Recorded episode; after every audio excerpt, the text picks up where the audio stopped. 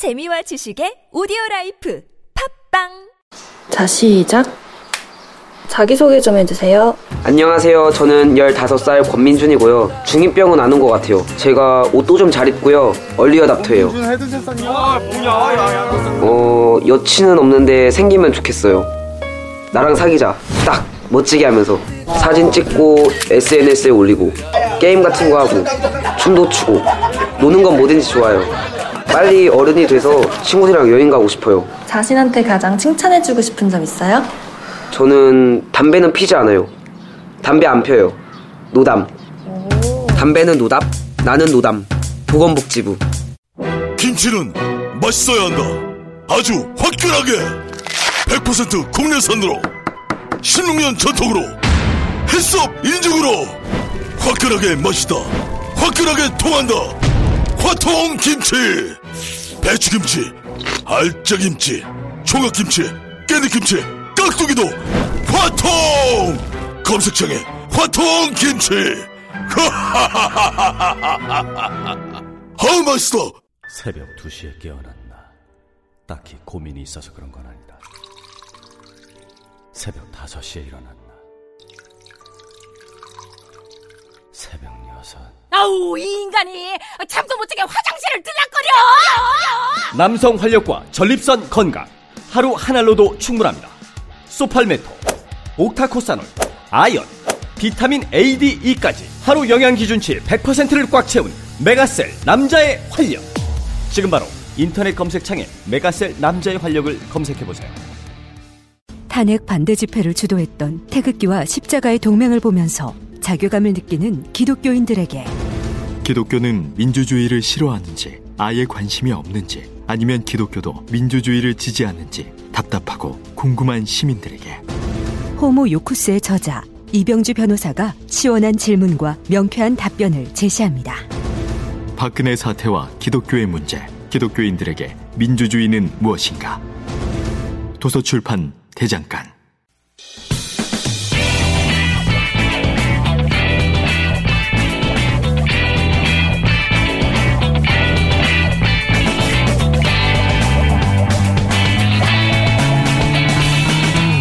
김어준의 뉴스공장.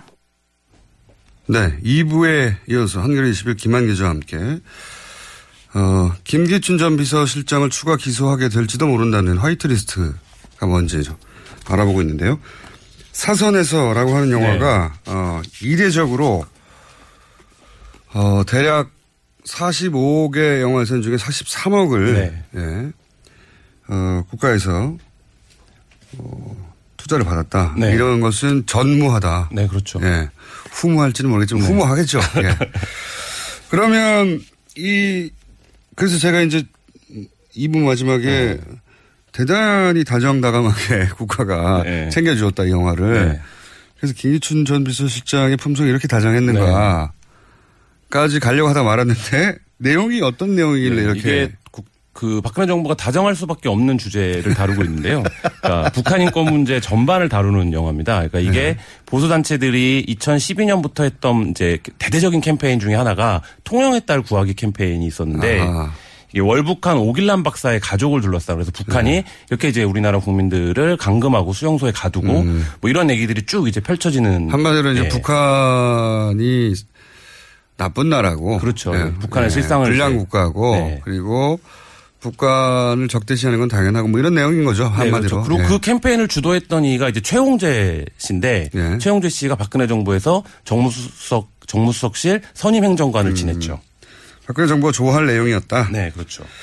그러면 이 영화가 실제 그런 펀드를 받아서 영화가 잘 만들어지면 또 그렇죠. 영화적으로도 네. 훌륭한 영화가 완성되면 네. 뭐 영화 자체로는 좋은 거 아닙니까? 네. 영화, 영화 산업 자체로. 그 뭐 그런 주제를 다뤘다고 해서 모든 영화 후지다 뭐 이렇게 얘기할 수 네. 없으니까 그렇죠. 당연히 이제 어떻게 그런데요. 했습니까? 저희가 진짜는? 촬영 스태프들 인터뷰도 하고 했었는데 네. 이 영화의 촬영에 참여했던 한 스태프는 해외 로케를 갔을 때 어, 해외 로케를 가자마자 이틀 정도 지났을 때 아, 이 영화가 개봉하긴 하려고 목표로 하는 영화가 아닌가 보다 이런 느낌을 받았다는 거예요. 그러니까 뭐 촬영을 하다가 자기가 볼 땐 좀 미진한데 아 그냥 접자. 그러니까 감독이나 이런 그 영화를 만드는 스태프들이 이 영화의 완성도에 아무런 열정과 성의가 없, 없더라는 거예요. 그래서 오. 이 영화가 이상하다라고 이제 이거는 그 영화에 어떻게 이 영화가 투자받았는지를 모르고 네. 그냥 스텝으로 참여했던 사람의 이야기입니까? 그렇죠. 그러니까 그 영화에 그 현장 스텝으로 결합했던 분의 말은 그래서 이 영화 그러니까 보통 이제 영화 촬영을 나가면 회차를 지키고 그렇죠. 감독이 하나라도 더 찍기 위해서 노력을 하잖아요. 그리고 이제 그 제작사하고 감독사에 있는 싸움이 벌어지죠. 제작사는 그렇죠. 돈을 아끼려고 하고 그렇죠. 감독은 조금이라도 더 찍으려고 네. 하고. 근데 그런 부분들이 하나도 안 보였다는 거고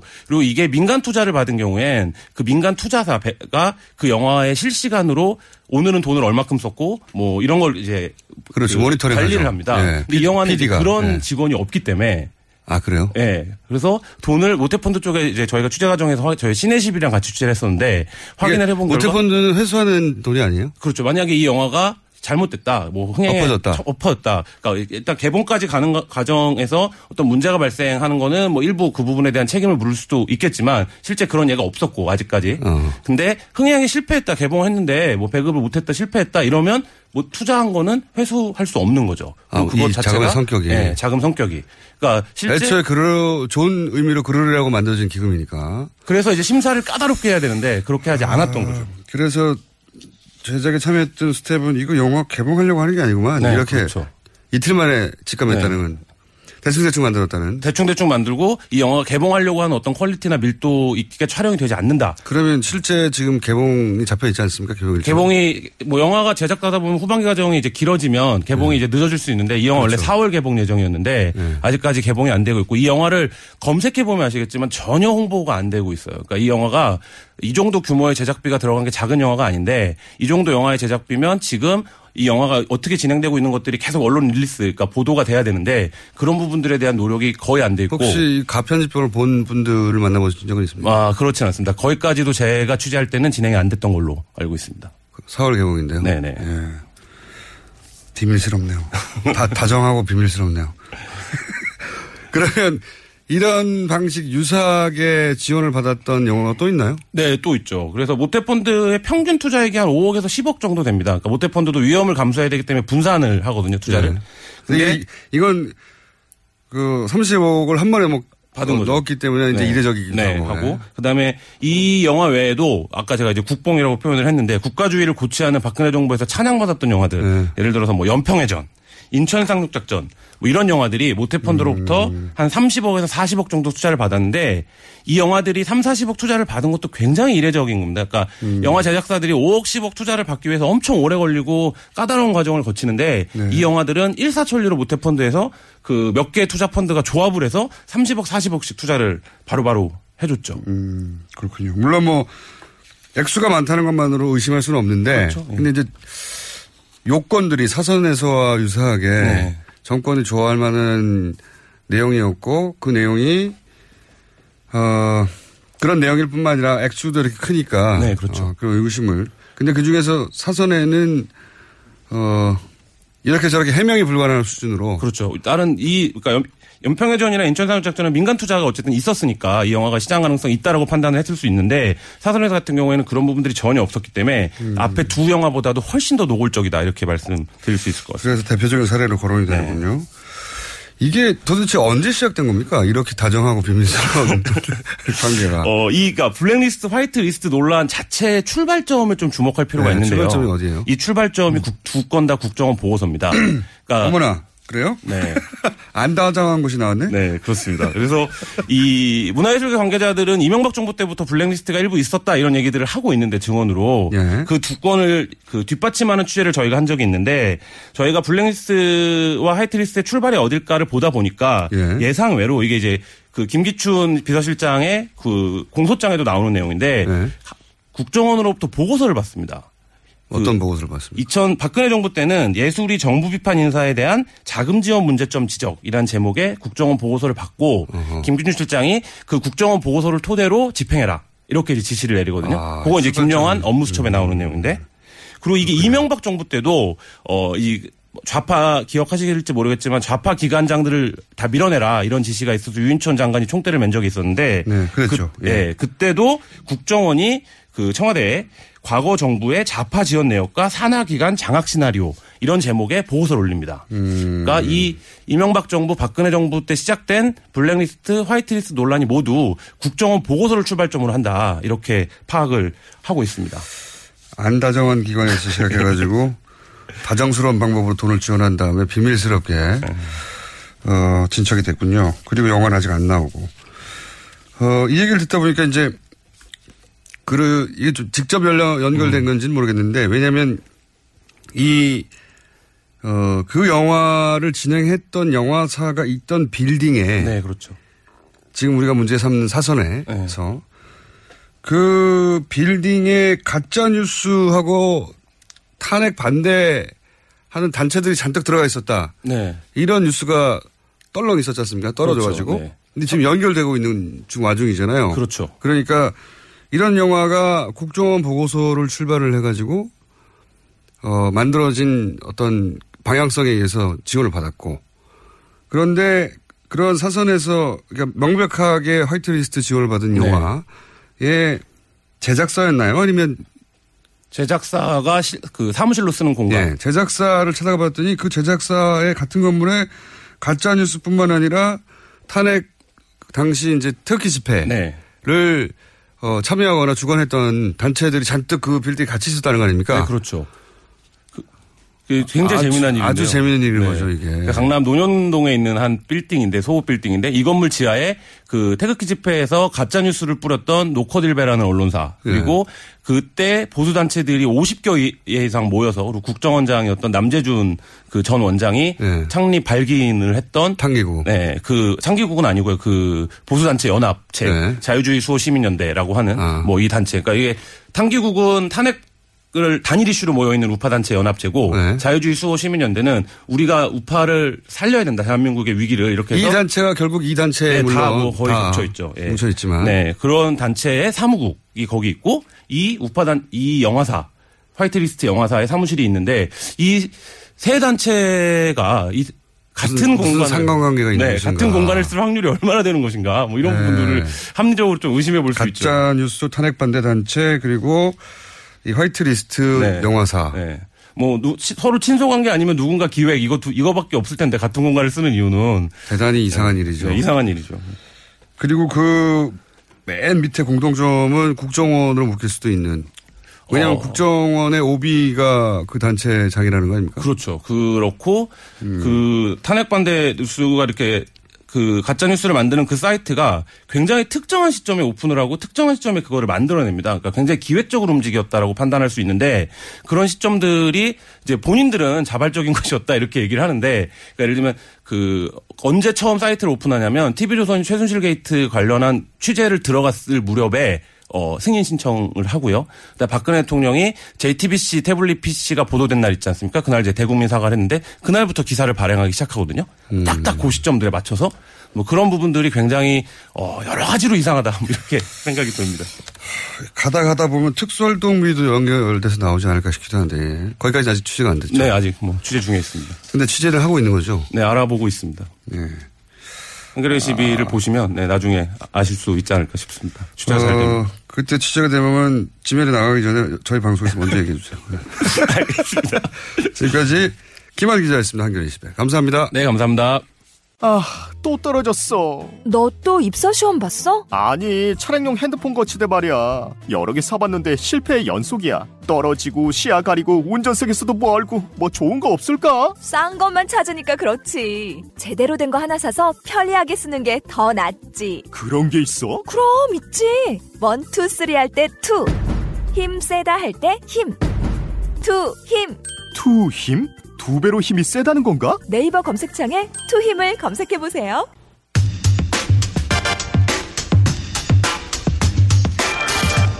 자, 악마에서 사대천왕을 거쳐서 대망으로 불러주려고 했더니 재미가 없어서 제가 소망을 했다가 지난주에는 조금 재밌어서 중망, 중망까지 올라와 있는 양지열 변호사 나오셨습니다. 네, 안녕하십니까. 양지열입니다. 오늘은 주제가 뭡니까? 뭐 위장전입 얘기가 하도 많아서 사실 다른 데서도 말씀을 많이 드렸는데 약간 이게 저도 설명을 하면서 왜 이게 문제가 되는지를 저는 감정적으로는 쉽게 이게 이해가 가는데 잘 풀어서 말씀이 안 되는데 안 되는지 음. 납득을 못 하시는 분들이 여전히 좀 계시더라고요. 음. 왜 이게 문제가 제가, 안 되는지. 제가 들어볼게요. 문제가 아, 뭔지.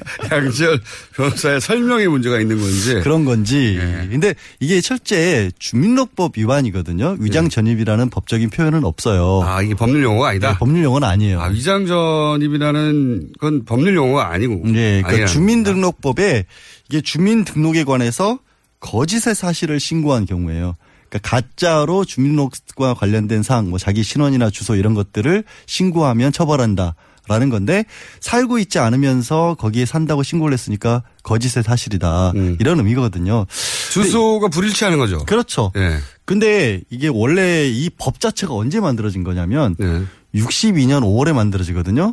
그러니까 오일육 쿠데타 일 년 이후에 만들어진 거예요. 박정희 대통령 시절. 예. 네. 그래서 일종의 주민 통제 그때의 이유로 해서 이제 주민등록 번호라고 하는 사람이 태어나자마자 일 년 번호로 붙이는 세계에서 유일한 어떤 제도들이 만들어지기 시작했고. 우리는 익숙해서 아무렇지 않게 생각을 하죠. 아무렇지도 않게 생각하고 다들 네. 그러려니 하지만 네. 주민등록 번호는 우리나라밖에 없고. 없죠. 그리고 그거를 신고를 또 사는 데를 자발적으로 신고하지 않으면 네. 신고 안 했다는 이유로도 처벌을 하거든요. 십사 일 이내. 네. 십사 일 이내. 네. 그것도 거의 제가 알기로 유일해요. 이게 사실은 말이죠. 잘 생각해 보시면 어, 북한에서는 북한에서는 주소 이전의 자유가 없다면서 그렇죠. 그러면서 북한은 공산당이 모든 걸 통제한다라고 했을 때 그 상황과 똑같아요. 사실은 또 비슷해요. 사실, 아니, 그러니까 이거, 이거를 생각해보면 그냥 너무 말씀하시면 너무 익숙해져 있기 때문에 그런데 태어나자마자 아무 이유 없이 사람한테 일 년 번호를 붙인다는 게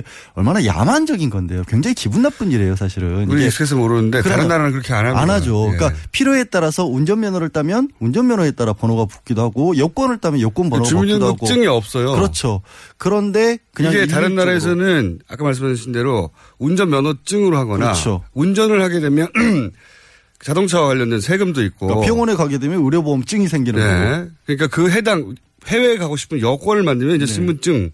그런 그런 방식으로 그 소위 신분증들이 만들어지지 태어나자마자 번호가 부여되고 음. 그런 나라 가 저도 없는 걸로 알고 있습니다. 예, 없어요. 제가 비슷한 거는 있지만 우리처럼 운영하는 데는 없고. 근데 그런 목적에서 만들어진 건데. 저는 이제 군사적 동원의 목적 때문에도 박도 그러니까 군사 세무 그다음에 네. 이제 뭐 간첩 잡는다 뭐 이런 식의 것이었던 거죠. 근데 이렇게 한번 만들어 놓고 나니까 행정기관 입장에서는 굉장히 편하죠. 네. 주소를 기준으로 해서 다 해야 되고 맞습니다. 다 신고 다 해야 되니까 그거를 강제하기 위해서 그래서 처벌정도 만들었는데 문제가 이게 그렇게 주소를 기준으로 모든 일을 처리를 하다 보니까 이런 문제가 생긴 거죠.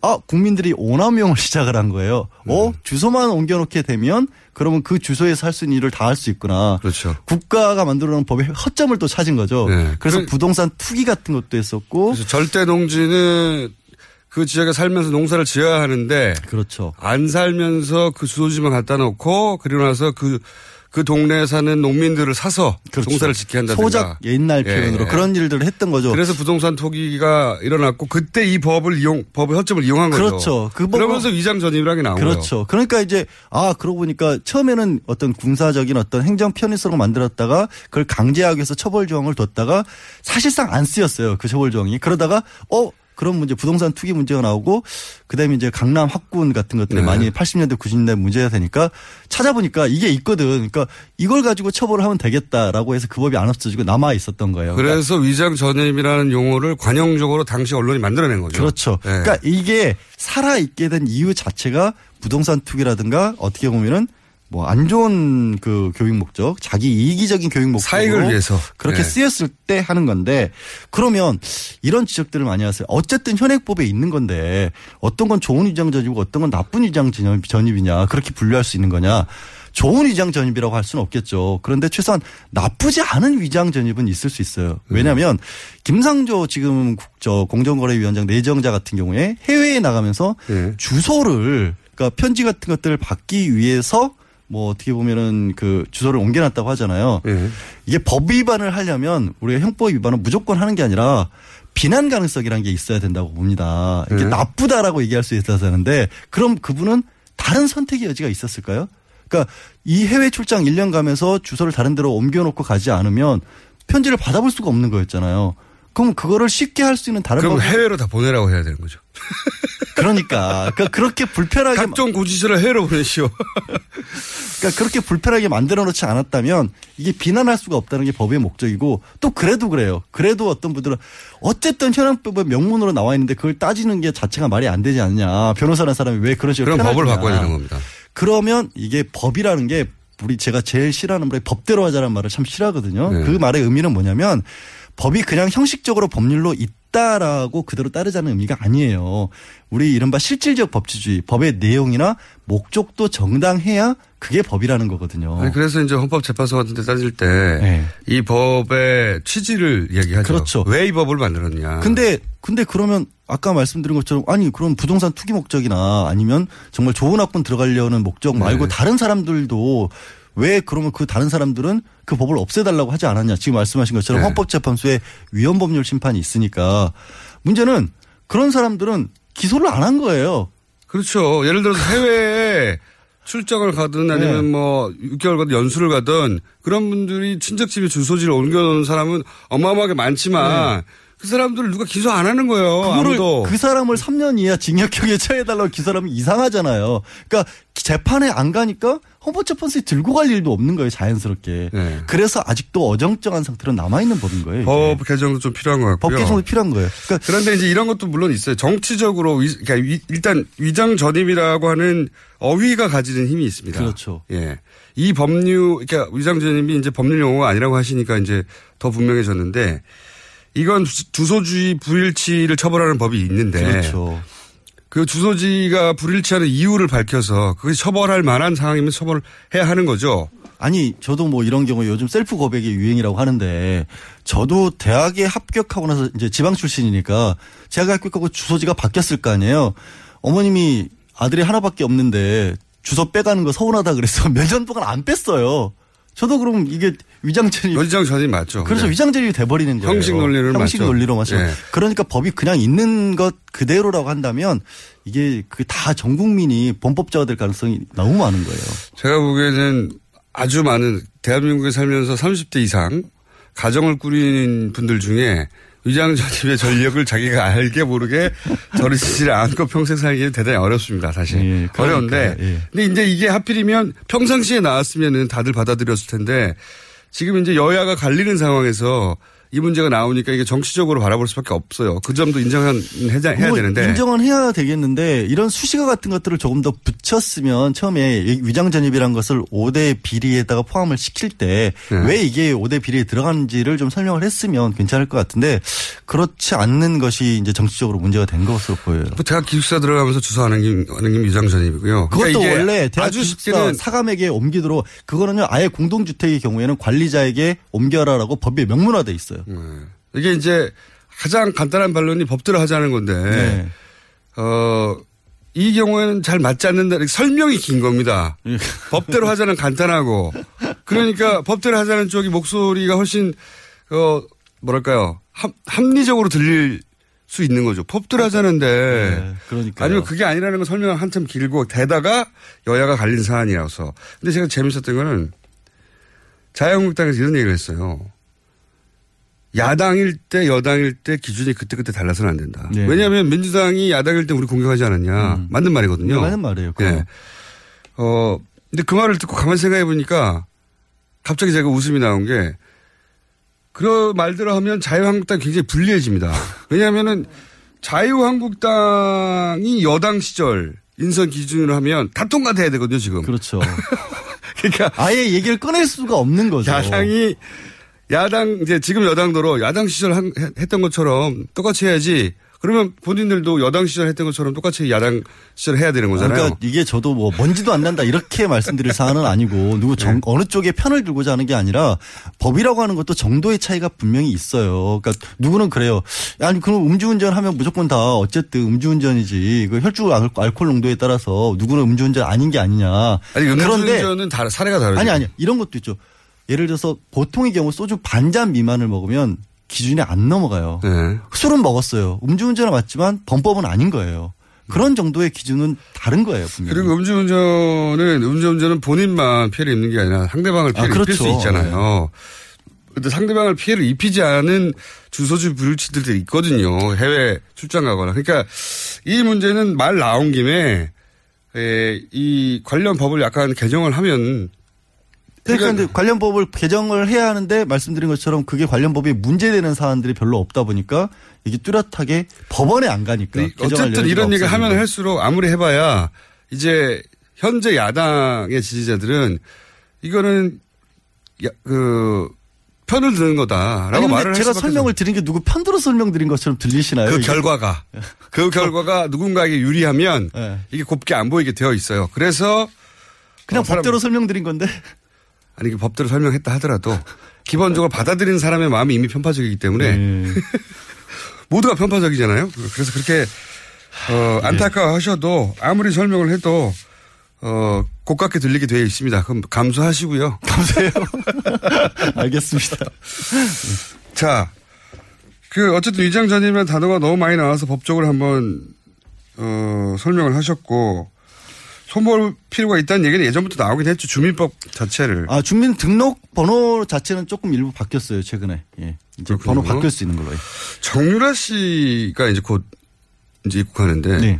정유라 씨는 어떤 혐의를 적은 겁니까? 지금 체포 영장에는 업무 방해만 들어가 있어요. 다른 네. 게 아니라 이화여대에 입학하는 과정 그리고 이화여대 들어갔었을 때도 이제 성적 등의 특혜를 받았다 이런 건데 여기서 그래서 이제 많은 분들이 궁금해하시는 게 야 그러면 체포영장까지 이천이십년 삼년까지 발부가 돼 있으면 오자마자 바로 구속시킬 거냐 그거 혐의 하나만 갖고 구속이 되냐 그건 다른 얘기죠. 네, 다른 네. 얘기인데 네.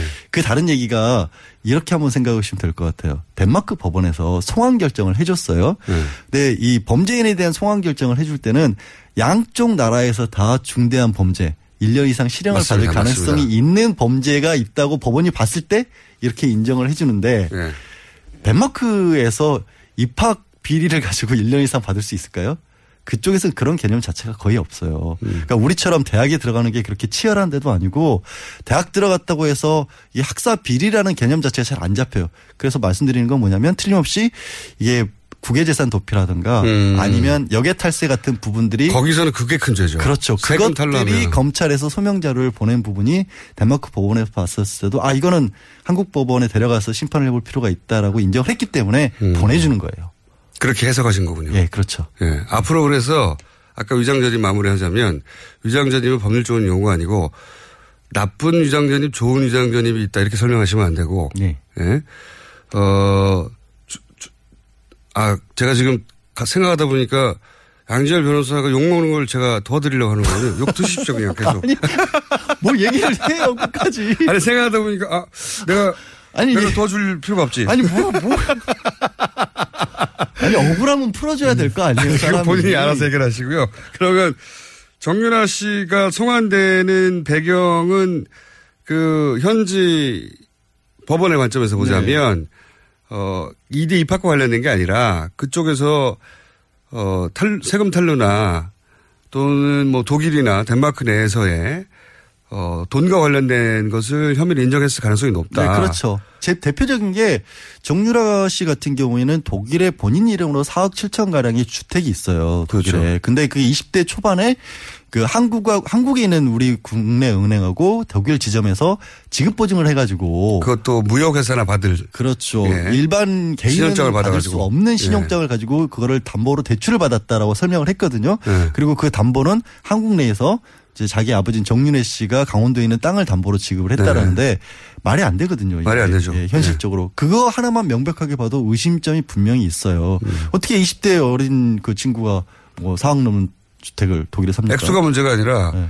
그 방식도 큰 문제인 거죠. 아니 이십 대에 갓 학교를 들어가는 대학생이 그러니까 그 무역회사가 받는 신용장을 개설합니까? 그러니까 유일하게 그 부분에 대해서만 잡히자마자 덴마크에서 체포가 되자마자 기자들과 덴마크 법원 내에 처음 모습을 드러냈을 인터뷰에서 그것부터 밝혔어요, 정유라가. 본인이, 본인이 그게 가장 약점이라는 걸 잘 알고 있는 다른 거는 잘 모른다고 하는데 네. 그 부분은 굉장히 구체적으로 밝혔어요. 다른 거는 계약서에 엄마가 다 포스트잇으로 가려놓고 서명만 하라 그랬기 때문에 본 적이 없다고 하는데 그것도 이상. 누가 포스트잇으로 다른 부분을 못 보게 가립니까? 그게 말이, 말이 안 되는 해명이죠. 딸에게 계약서를 보여주는데 네. 나머지, 그러니까 자기는 아무것도 모른다라고 음. 이제 그, 그 입장을 정리해놓고 나머지는 못 봤다. 어떻게 못 봤다고 할 거야? 음. 포스트잇으로 가렸다는 걸로 하자, 이렇게. 왜냐면 방법이 없으니까요. 그러니까. 근데 네. 사실. 눈을 이렇게 가렸다고 할 수는 없잖아요. 서명은 해야 되니까. 네. 그러니까 그래서 그런 부분들이 너무나 이상하게 받아들여질 수밖에 없는 상황이어서 덴마크에서 서거용을 해줬고, 조금 전에 들어오기 전에 보니까 속보뜬 게 그 칼기 타고, 대한항공편을 타고 오고 있는데 영장 집행을 했다고 합니다. 그 비행기 안에서. 아, 그렇군요. 예. 그럼 바로 일단. 인신이 구속되겠군요. 예, 내리자마자 세 시에 공항에서 잠시 기자회견을 갖고 포토라인에 쓴 다음에 바로 이제 중앙, 서울중앙지검으로 압송될 시간이 겁니다. 시간이 워낙 충분히 있어가지고 백오십이면 본인의 관련된 혐의나 이런 점들에 대한 기본 방어는 논리는 만들어 왔겠죠. 그게 변호사들이 제일 많이 하는 게 그거죠. 이제 수사를 네. 받기 전에 우리 계속해서 이런 문제를 물어보면 어떻게 대답을 하자라는 걸 뭐 계획을 충분히 세웠을 네. 텐데 계획이 안 통할 때도 되게 많아요, 사실. 맞습니다. 현실적으로. 네. 상대방 네. 변호인 측에서 계 그런 그 방어 논리를 가지고 나올 거라는 걸 검찰도 알거든요. 또 그렇죠. 그게 네. 이제부터는 이제 덴마크에 있었던 변호사와 한국인은 검찰이 어떻게 이제 그걸 꿰뚫냐 그 대결이 되기, 될 겁니다. 중간 첫 번째 변호사가 갑자기 사망했잖아요. 갑자기 생각났을 거. 예, 과로를 하사하셨다고. 참 희한한 일들이 많이 엮여요. 이상하게. 이 사, 예, 예. 정유라 씨 사건 주변을 잘 살펴보면 예, 이상한 일이 많습니다. 오늘 여기까지 하겠습니다. 네, 고맙습니다. 알려주세요. 네, 네. 오늘은 다시 중망에서 소망으로 떨어졌습니다. 아, 아니. 딱히 임팩트는 없었기 때문에. 아, 저 억울함에서 또 지위까지 떨어지고. 네, 예. 혼자 억울함을 해결하시고요. 알겠습니다. 예. 네. 갈게요. 부장전임 설명하면서 비난 계속 받으세요. 네. 양지열 변호사였습니다. 감사합니다. 고맙습니다.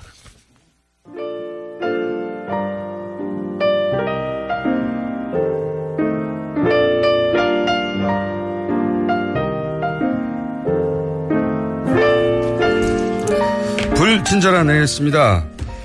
아, 제가 유월부터 이제 몸 관리를 좀 하겠다고 했더니 계속 살 빼는 이야기가 오네요. 예. 고기만 먹는 다이어트가 최고다.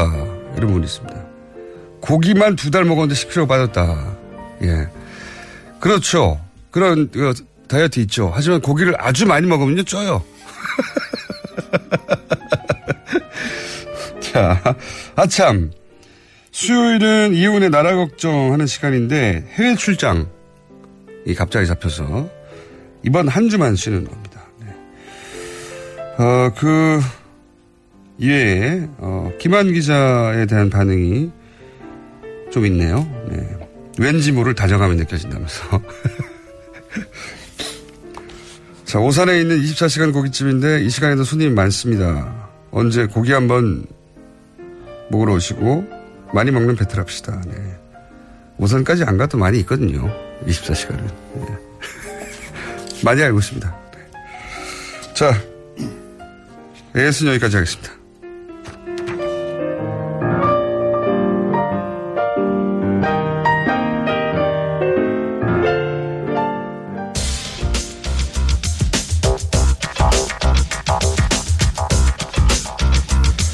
자, 과학. 네, 시사에서 과학을 다루는 아마도 전 세계 시사 프로그램 중에 유일한 코너가 아닐까 싶습니다. 네. 과학을 빙자한 각종 헛소리를 하시는 분이죠. 원종우 씨 나오셨습니다. 안녕하십니까. 안녕하세요. 네. 물론 헛소리가 아닐 경우도 있긴 합니다. 네. 하지만 드물죠. 과학, 굉장히 과학적인 기반의 이야기가 결론적으로 헛소리를 끝내는 경우가 제법 있습니다. 자, 네. 자, 오늘은 어떤 주제입니까? 아, 오늘은 저, 속담의 과학 시간을 가져보려고 합니다. 주제부터 수상하네요. 음, 네. 아, 속담은 우리가 전해 내려오는 그런 지혜라고 할 수 있는데요. 네. 요즘 뭐 인선 내지 지명이라는 특수 상황이 있잖아요. 네. 그것 때문에 세간에 오르내리는 속담들이 좀 있어서 네. 이 속담들이 가진 의미 속에 담긴 물리적 팩트를 진단해보자. 물리적 팩트를 진단해보자. 네. 아니, 속담에는 이제 그 뭐랄까요 생활의 지혜. 그렇습니다. 예, 보통 오래된 어떤 통념의 누적. 네. 예. 거기 빛나는 통찰이 있을 때도 있습니다. 사실 속담 속에는 그런 경우가 많이 아, 있죠. 예. 인간의 본성을 통찰한 네. 경우도 있고. 근데 이제 오늘 다룰 속담 뭡니까? 아, 일단은 그 똥 묻은 개가 겨 묻은 개 나무란다. 똥이 비속어라고 생각될 수 있지만 이 경우에는 네. 이제 속담에 들어있는 말이기 때문에 쓰겠습니다. 이게 왜 선정이 됐죠? 똥 묻은 개가 개를 서로 나무랄 수는 없잖아요. 예, 똥 묻은 개가 겨 묻은 개를 나무란다는 말로 원래 이제 더 더러운 주제에 예. 덜 더러운 쪽을 욕하는 상황을 빗댄 거죠. 그렇죠, 그렇죠. 예. 어, 요즘 이게 이 말을 빗대서 얘기를 합니다. 예. 뭐 똥 묻은 개가 겨 묻은 개 나무를 죄송합니다. 예. 똥 묻은 개가 겨 묻은 개 나무란다는 식으로 얘기하는 거냐라고 하면서. 예. 어, 요즘 뭐 방금 말씀 나왔던 뭐 전입 관련된 얘기라던가 음. 이런 얘기에 빗대서 얘기를 하는 거죠. 음. 소위 뭐, 내, 내, 요새, 내로 남불이라고. 내가 하면 노벤스, 남이 하면 불륜. 그렇죠. 네. 네. 입장에 따라서 변하고. 네네. 뭐, 그거하고도 맥이 통하는. 실제로 이런 말이 돌고 있더라고요, 그것 네. 때문에. 똥, 그래서. 똥개, 격개, 뭐, 이겁니까? 근데. 예. 예. 어쨌든 이 속담의 예. 팩트 여부를 살펴보기 위해서. 예. 일단 똥과 격가 무엇인지 그 물질적 특성부터 좀 확인을 해보겠습니다. 은근히 잘 모르시기 때문에. 아니 변의 특성이야 우리가 매일 보는 거 아닙니까? 그렇게 네. 생각하시겠지만 네. 과연 정체가 뭐냐 정확하게 그리고 얼마나 안 좋은 것이냐에 대해서는 은근히 네. 잘 몰라요. 그래요? 더럽다는 생각만 하고 있지. 네. 더럽다는 생각은 이제 음식물 몸이 사용할 수 있는 그 자연분 뽑아내고 남은 네. 어, 찌꺼기잖아요. 찌꺼기죠. 네. 그런데요. 네. 어, 특이할 점은 이 똥은 단지 냄새가 고약하고 보기 안 좋을 뿐 아니라 네. 실제로 오물 덩어리입니다. 그러니까 세균이 굉장히 많습니다. 아 세균이. 네. 몸속에 각종 세균 그리고 네. 섭취했던 중금속 네. 그리고 각종 노폐물은 물론이고 네. 요즘은 좀 덜하지만 사람에 따라서 각종 기생충 그 알 예. 예. 이런 것까지 포함되어 있는 것이 똥이죠. 이 뭐 팩트니까요. 네, 근데 그래서 똥이 묻었다는 것은 단지 더러운 게 아니죠. 자기와 주변의 위생, 건강, 안위까지 위험하는 매우 위험한 존재가 됩니다. 이 개는 굉장히 위험한 개죠.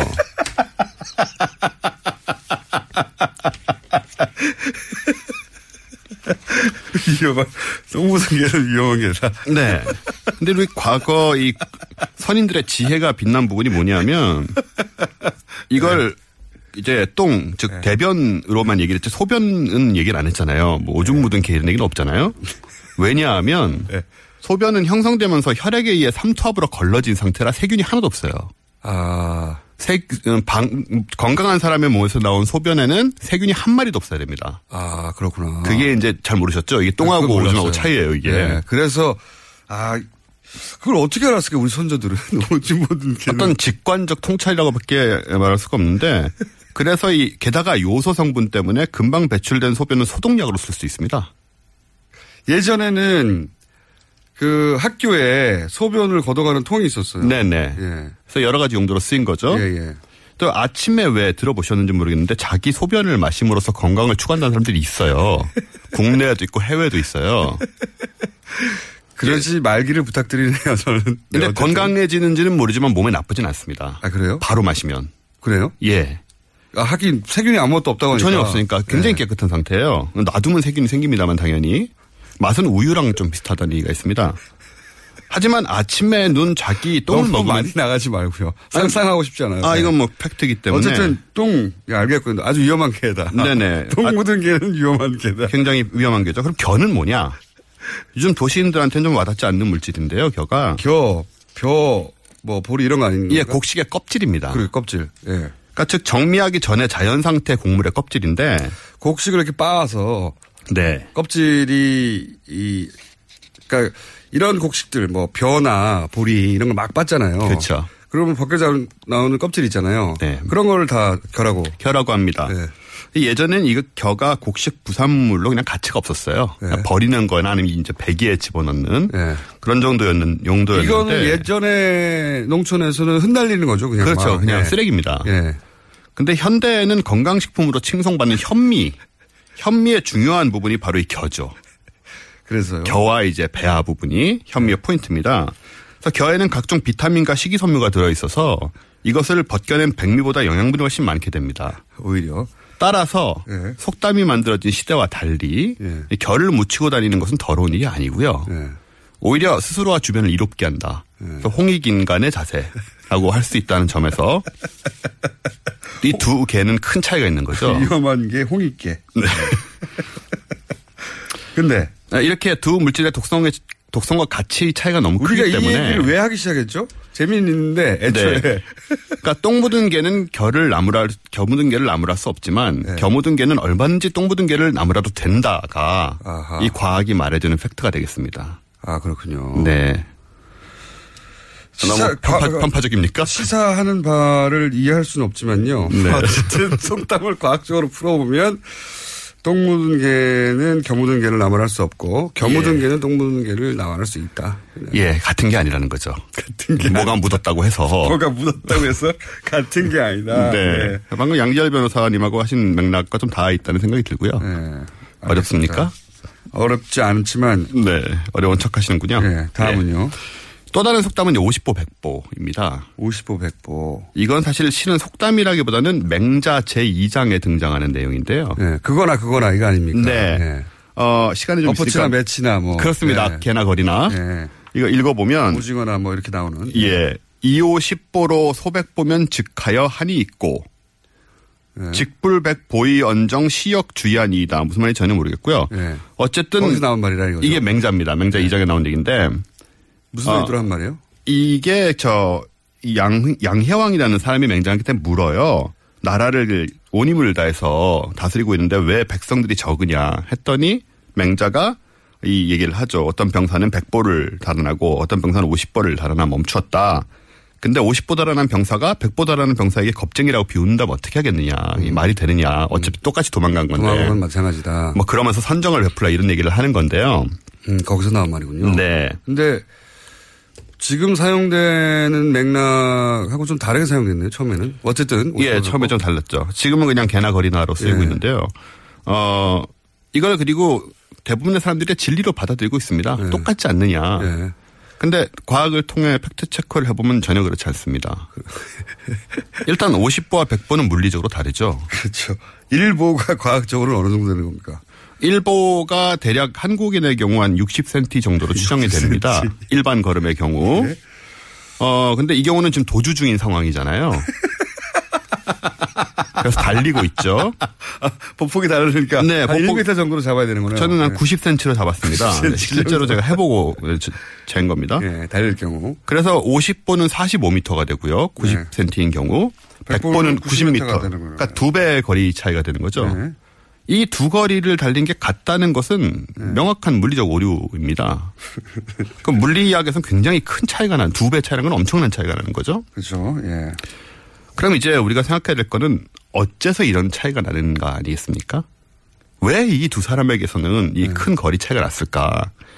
도망가든, 도망가는데? 예, 도망가는데 네. 한 사람 백보, 한 사람 오십보를 갔을까? 네. 일단 해당되는 두 사람이 동시에 출발했다고 가정하면 네. 공장장님하고 우사인 볼트 정도의 주력 차이를 우리가 생각해 볼 수 있죠. 제가 말이죠. 제가, 제가 십일 초 때. 언제요?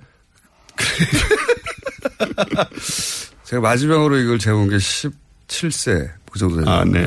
굉장히 지, 빨랐거든요, 제가. 지금 뛰어보시면 깜짝 놀라실 거예요, 아마. 그쵸. 백 미터를 달릴 수 없어요, 저는. 기록이 안 나와요. 꼭 저까지 달려야 하나 조금 달리다가 그럴 것 같아요. 네. 그 정도의 주력 차이를 보이거나 근데 일반적인 일은 아니죠. 네. 아니면은 현실적으로는 두 경우밖에 없습니다. 오십보 도망간 사람이 늦게 도주를 시작했다. 그런 거죠. 네. 혹은 도주하다가 마음에 걸려서 속도를 줄이고 주저했다. 네. 그런 경우에만 이게 가능한 거죠. 네. 그래서 두 경우 모두 오십보를 도망간 병사가 두 배 거리인 백보를 도주한 병사보다는 네. 전투라는 본연의 임무에 조금이나마 충실한 양심적인 사람이다. 양심의 가책을 조금이라도 느낀 사람. 조금이라도 느낀 사람인 거죠. 네. 그 차이 우사인 볼트나 제가 동시에 달린 수준이 아니라면 네네. 같은 게 아니라 그래도 마음이 꺼름직하고 그렇습니다. 돌아올 확률이 높고 네. 그나마 양심의 가책을 느꼈던 사람일 가능성이 대단히 높다. 어떻게 똑같냐. 그렇죠. 네. 이게 당연히 이런 건데 이제 맹자가 했다는 이유로 우리가 맹신해온 그런 오류가 있는 거죠. 그럼 바꿔야 되나? 오십보나 오십일보나 이 정도 수준으로. 그렇습니다. 그 정도의 경우에는 차이가 없죠 사실. 오십보나 오십오보나. 그 정도만 해도 여러 가지 변수로 이제 사실상 같은 상황이라고 할 수 있습니다. 주력의 차이 정도로 커버돼요. 네. 그 정도 하지만 두 배 차이는 이건 네. 태도의 차이가 있는 거기 때문에 사십오 미터 같은 시간에 사십오 미터, 구십오 미터를 하는 것을 어떻게 똑같이 취급하느냐. 그러니까 맹자가 이상하게 이런 부분에서 굉장히 기계적인 잣대를 대면서 기계적인 잣대. 네, 원래 이런 사람이 아닌데.